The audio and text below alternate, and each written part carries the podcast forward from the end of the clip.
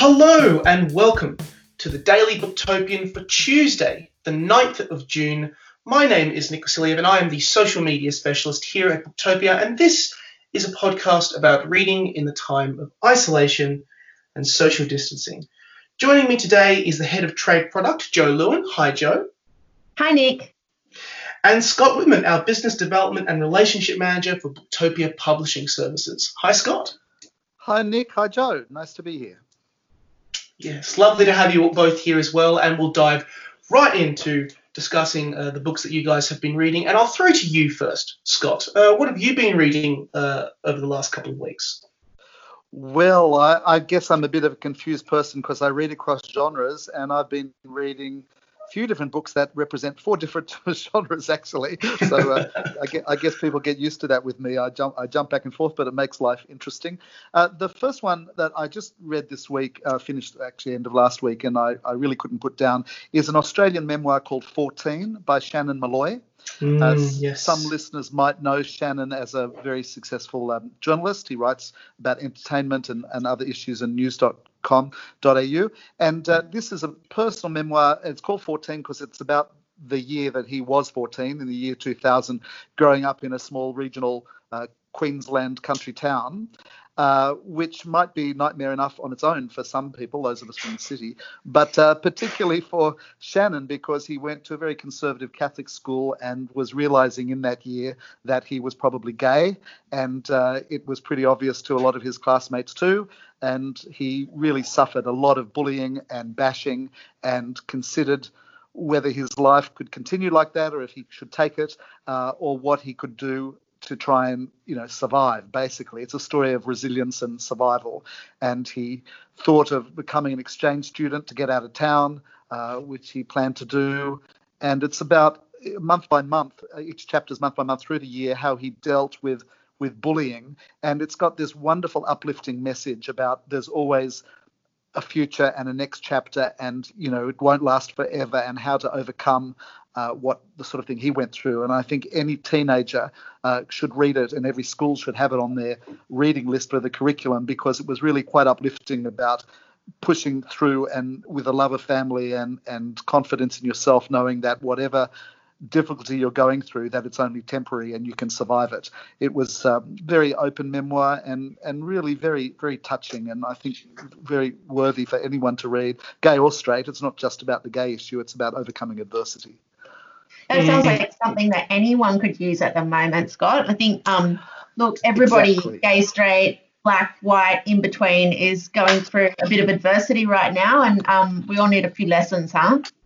I think exactly. That's that's just what I thought, Joe. That you know, at this time, it's really easy to fall into feelings of hopelessness and despair. But as he wrote, I'd learned from my upbringing, you have to pull yourself up when you fall down, and uh, mm. you know, you'll be fine. That unknown happiness is always on the horizon. So that's a good mm. reminder when we're dealing with any depression we might be feeling about lockdown and uh, our lives changing so drastically in the last months. Yes, it's a very uh, germane lesson for the times.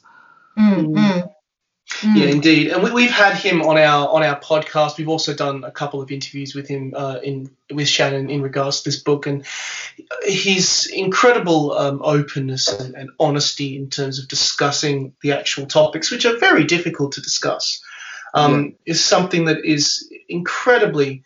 Uh, I, fa- I found personally incredibly moving, and it's a real. Uh, it really goes to show how important a book like this is. And it's, it's, a testament to him to have the courage to actually write it and for it to be received, you know, in the way that it has, that lots of people are really connecting to it, I think is a testament uh, to the quality of the writing that he delivered in it.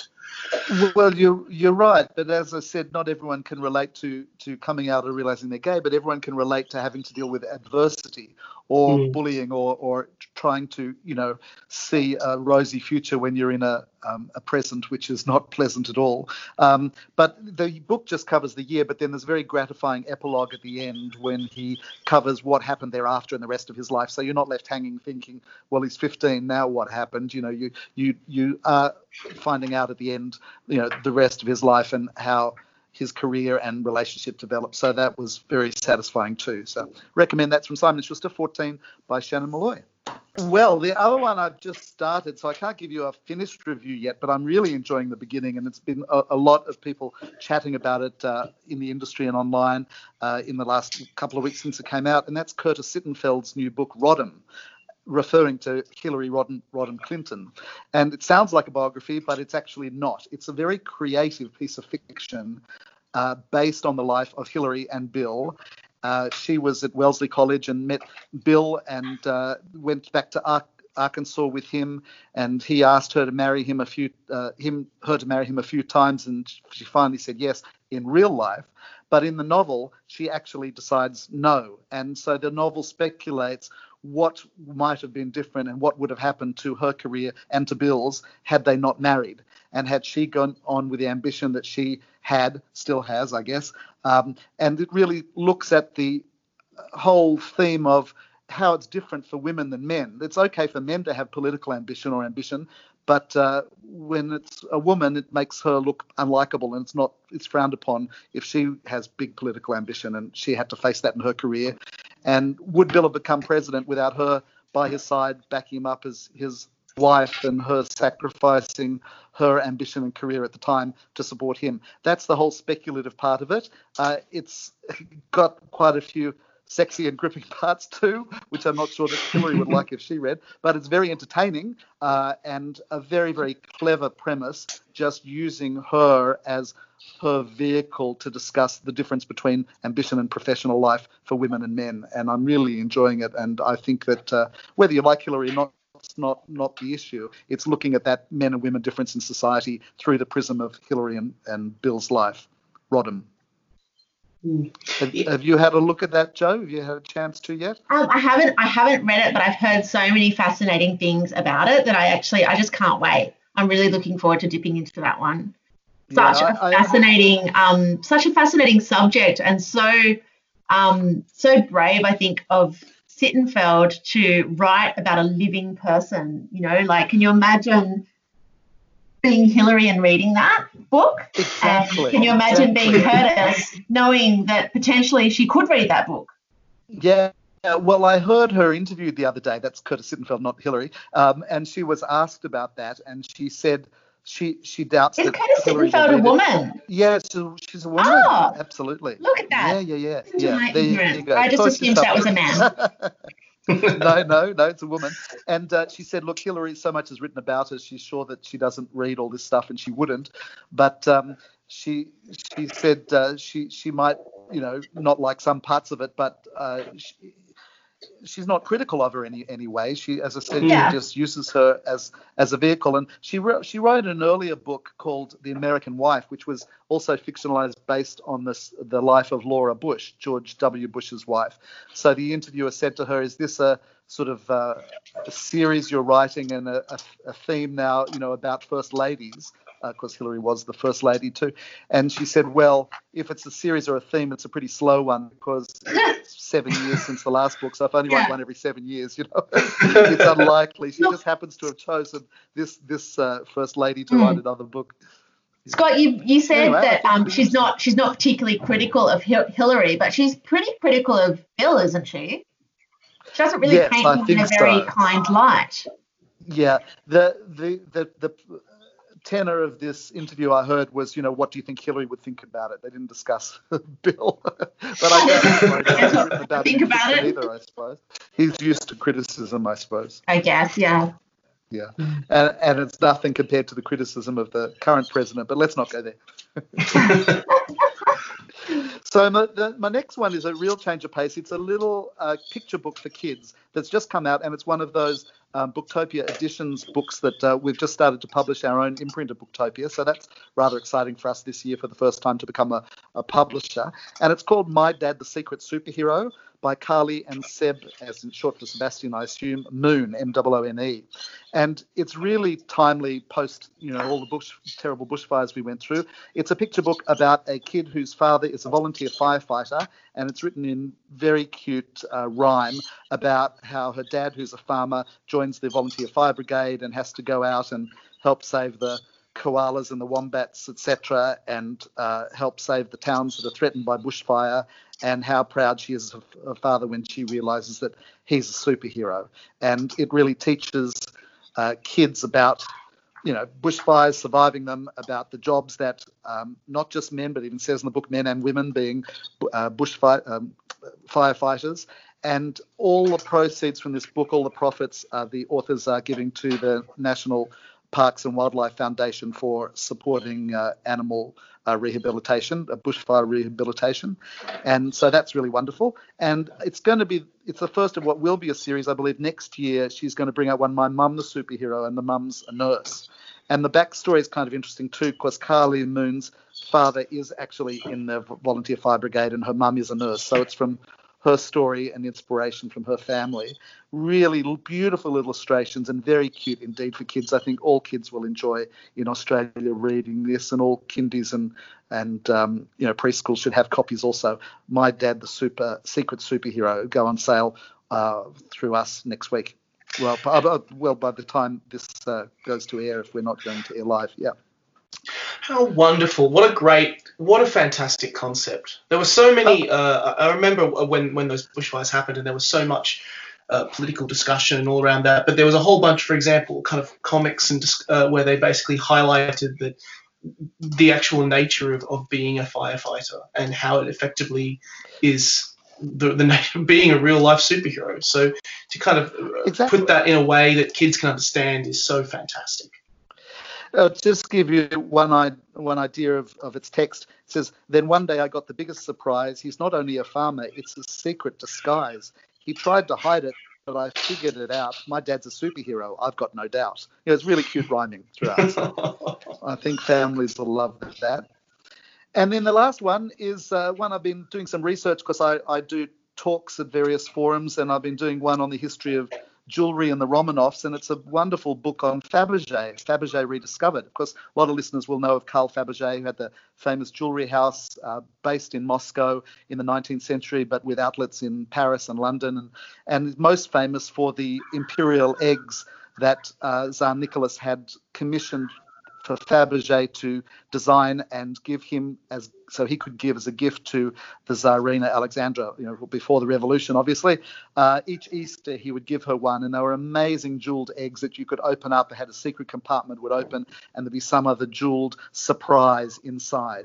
Uh, they've been you know, hugely uh, uh, valued around the world and sold at auction for fortune. Malcolm Forbes had a lot.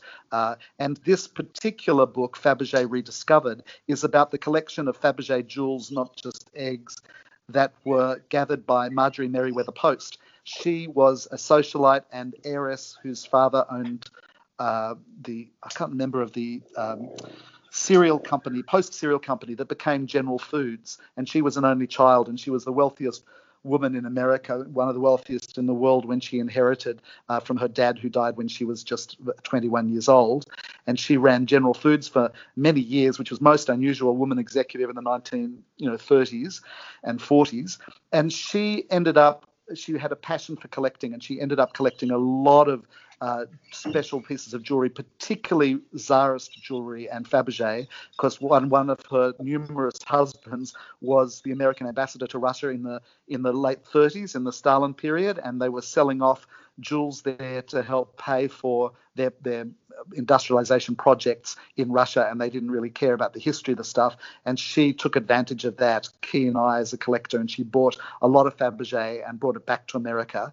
And now her home, just outside Washington D.C., which is called Hillwood, is a museum uh, where you can go and see all the treasures that she collected, art and and all sorts of things, not just jewelry. But this book is about the 90 pieces of Fabergé jewelry that she owned that are at Hillwood, including, including two of the famous imperial Easter eggs. It's written by the curator of the museum there, Wilfried Zeisler, or Zeisler, Z-E-I-S-L-E-R, and beautiful illustrations. And I just love history, and the history of the Romanovs and the Fabergé uh, House of Fabergé is just fascinating. So if you like a coffee table book and you love that sort of history, particularly about jewelry, then you'll love this book, Fabergé Rediscovered. It's not a new book, but it's just one that I've come across and been reading because I've been researching the subject, and it's uh, I don't know, it's a, around a, I can't remember if it's 60 or 70 dollars, is that sort of uh, ballpark coffee table illustrated book that is for those who like that sort of thing. It's a must have, I reckon. Fabergé rediscovered. And I think actually that's a sort of segue to you, Joe, because you told me you've been reading It the book a couple a couple of generations before uh, of the That's Romanovs. true. Also, what have you been reading? Um, Sorry, so Nick, have, I'm, I'm not I'm not meant to be hosting. You Yeah. Just- no, Isn't Nick supposed to be the host? Yeah, sorry, Nick. it, it's okay. very- I love. Yeah, I loved the smoothness of the transition, so I'll, I'll let that one slide. Um, so I started watching um, the TV show that's on Stan at the moment, um, The Great. I absolutely loved the movie The Favourite, and um, and I absolutely love what's his name that was in About a Boy, um, who plays uh, Peter, the not so great in the in the show. Um, but my very very limited knowledge as of the Romanov the dynasty right? told me that it wasn't very accurate, and I wanted to know a little bit more because I love I really love reading about um, female rulers. I, I've really I've devoured books about um, Queen Elizabeth and about um, Isabella of um, of Spain Castile, um, yeah. Yeah, of Castile, that's right. Um, so yeah, I've picked up this book, uh, Catherine the Great by Robert K. Massie. Um, I wasn't wrong. The show is completely inaccurate, as much as it's really fun and has pretty frocks in it.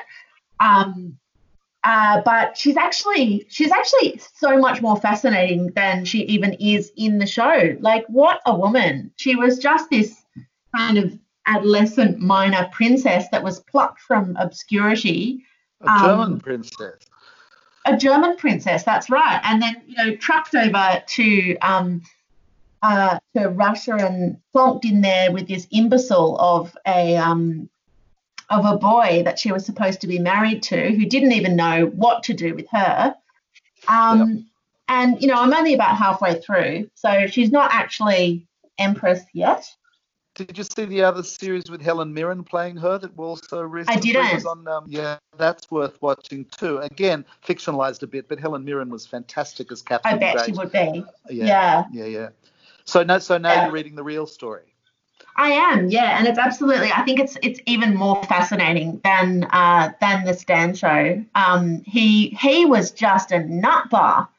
Um, Yeah, he was a drunk, and he like you know played with toys as an adult, like incessantly, and like just what a strange man uh, Peter the not so great was.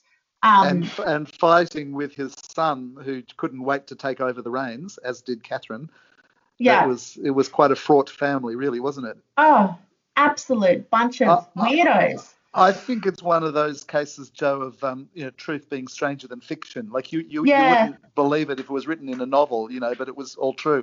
And her reign, of course, she transformed the Russian uh, um, dynasty really, and made Russia the superpower that it became at the time, which it wasn't before she took the lead. Mm. Of course, her taking over the throne after her husband, and and a lot of people don't realize, unless they read a biography like you're reading, that. Uh, Catherine the Great actually wasn't Russian originally. She was German. No. She learnt Russian and became Russian, but she was a German princess. So But that look, Robert it Massie, sounds like the, the the whole dynasty before, other than her, was so completely um, distant from their people that you wouldn't even really call them Russian in a lot of ways. Because I mean, hardly any of them even spoke Russian in court. They all spoke French and German and all sorts of other things. They didn't know anything about their own people. She was the one that was sort of like, well, what's actually going on in this country? Who, like, you know, investigating actually what what the country needed and what the people needed rather than only the needs of the court. Um, it's enough. so- it's enough to create an eventual revolution. You could think. yeah, that's right. That's right. It was really the beginning of the end for the dynasty, I suppose. Well, uh, Robert K. Who sadly just died about a year ago, it was a very good biographer because he also he also wrote a book on Peter the Great, and he also Yes. wrote a very interesting book of Nicholas and Alexandra, on which uh, yeah, it's a whole trilogy, isn't it? in the 70s, and they're all worth reading. But if people interested in that whole dynasty, I think the best book I'd recommend on it is uh, The Romanovs by Simon Sebag Montefiore. It's very oh, yeah. anecdotal, very readable indeed. Uh, it came out a couple of years ago now in paperback, and he's a great uh, expert on Russia. And uh, it was a really great read from the beginning to the end of the dynasty, The Romanovs by him. That's a good one to recommend too. You, you should go to read that, Joe. Then you'll get the picture of the whole dynasty through the generations. Absolutely. Yeah, fascinating stuff. Mm, exactly. It's it's amazing what sort of discussions you can have around that kind of from kind of just, just checking out a show to reading a book and getting a full experience of, of, of everything. So mm. great picks there. Is that your um, is that your family background, Nick? With your name, are you a Russian stock also? No, well, actually, well, the name is the name is Ukrainian, Eastern Europe, like Eastern Ukraine, so um, on the Russian side. But my family's actually German, so similar oh, to so similar to Catherine.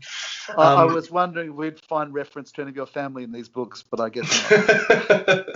I'm told it's a very, I'm told my my my surname is actually very common in in, in Russia. Um, uh, which but I but I'd be curious to see if, if, if I whenever I go there if if it is the case. Um, but yeah, a fascinating period of history and a fantastic selection of books.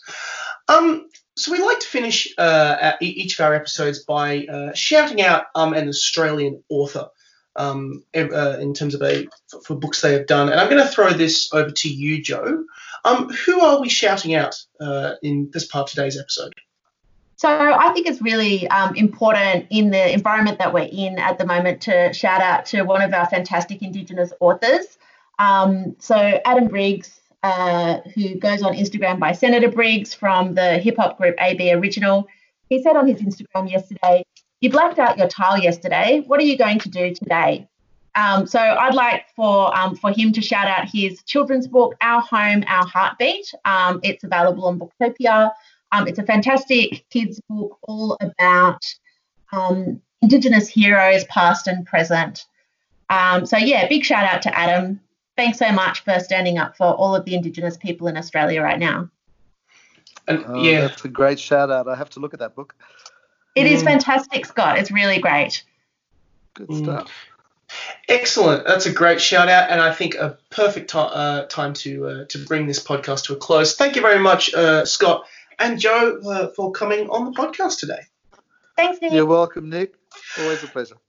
So uh, you can listen to any episodes of the Daily Booktopian and more on our SoundCloud and iTunes app. Um, and in addition to that, we also have a whole bunch of fantastic discussions about books, interview pieces with authors, and more. We'll be back at the same time tomorrow for another episode of the Daily Booktopian. Until then, keep reading and please stay safe. Thank you for listening to the Booktopia podcast channel. Don't forget, you can subscribe to us on SoundCloud and iTunes for free and get access to hundreds of author discussions, book analysis pieces, and more. Or, if your eyes need a workout, head to Booktopia TV on YouTube. Don't forget, for all books featured in this podcast and for access to a whole bunch of other fun content on our blog, head to Booktopia. Australia's local bookstore at booktopia.com.au www.ecosystem.au.